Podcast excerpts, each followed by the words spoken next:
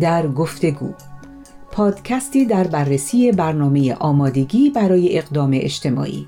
31 شهریور 1402 مرکز جهانی بهایی.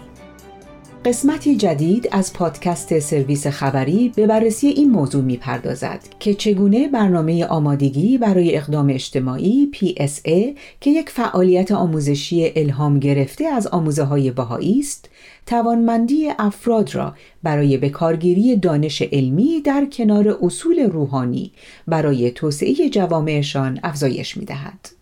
در این قسمت الیزا کوپر از همکاران شبکه‌ای از سازمانهای الهام گرفته از آموزه های بهایی در سراسر جهان که در حال کسب تجربه در مورد برنامه آمادگی برای اقدام اجتماعی هستند به همراه دو جوان که در مرکز جهانی بهایی خدمت می کنند کاریشما نایر از هند و الکس کلومبا از زامبیا در این مورد صحبت می کنند که این برنامه چطور به بهبود جنبه های مختلف زندگی اجتماعی از جمله آموزش، حفاظت از محیط زیست، کشاورزی و بهداشت کمک می کند.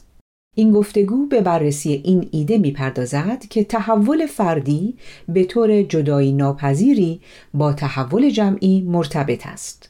خانم نایر توضیح می دهد که این یعنی اینکه مردم نه تنها به پیشرفت خود یا خانوادهشان فکر می کنند بلکه به این فکر نیز هستند که چگونه می توانند به جامعهشان کمک کنند.